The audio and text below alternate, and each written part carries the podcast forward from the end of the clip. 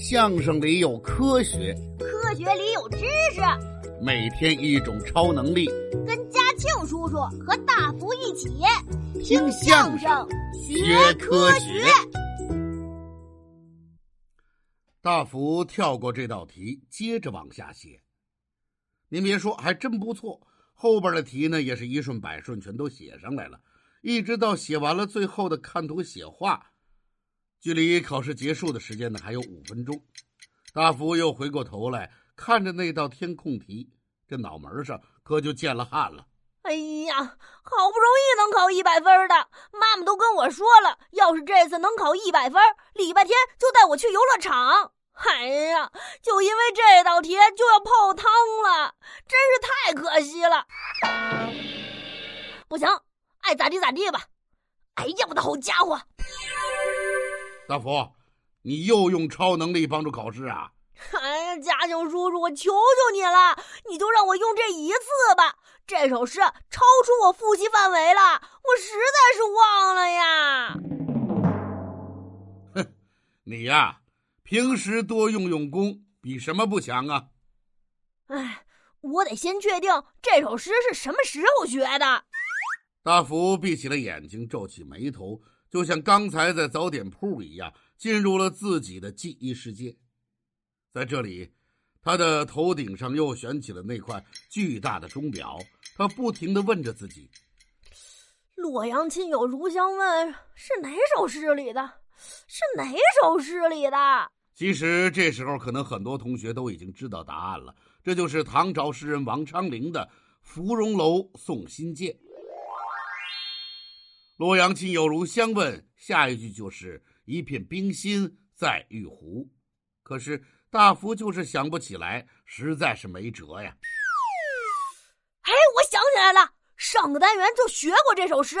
一个学期四个月，要学八个单元，也就是说每个月学两个单元，大概每两个星期学一个单元。时间往回推两个星期，一定能找到某一节语文课学过这首诗。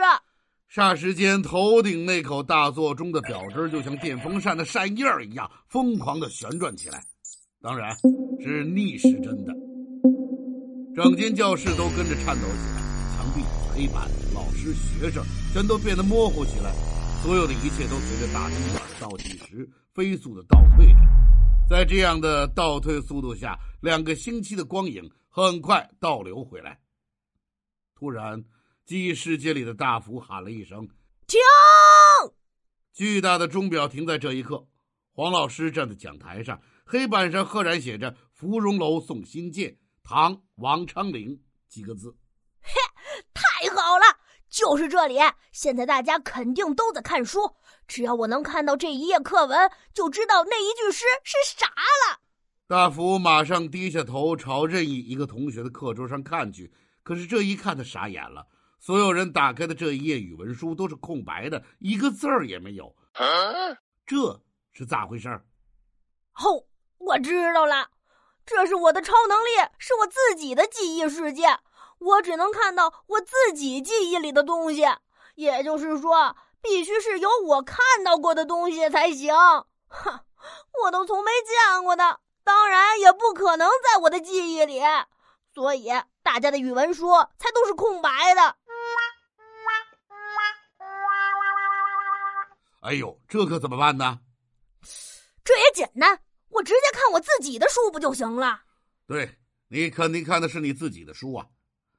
大福想到这里，赶紧走到自己的座位跟前，从后边看去，此时的自己正襟危坐，手扶着课本大福连忙俯下身子，低头一看，哼，怎么这本书的书本上同样是一个字儿也没有？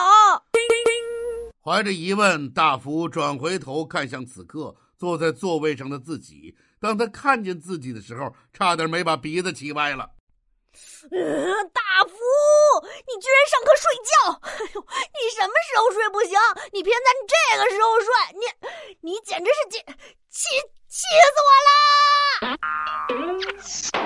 尽管大福这么用力的喊着，但是整间教室里没有任何反应，因为这里完全是大福的记忆世界，不论怎么喊叫，根本不会有任何变动。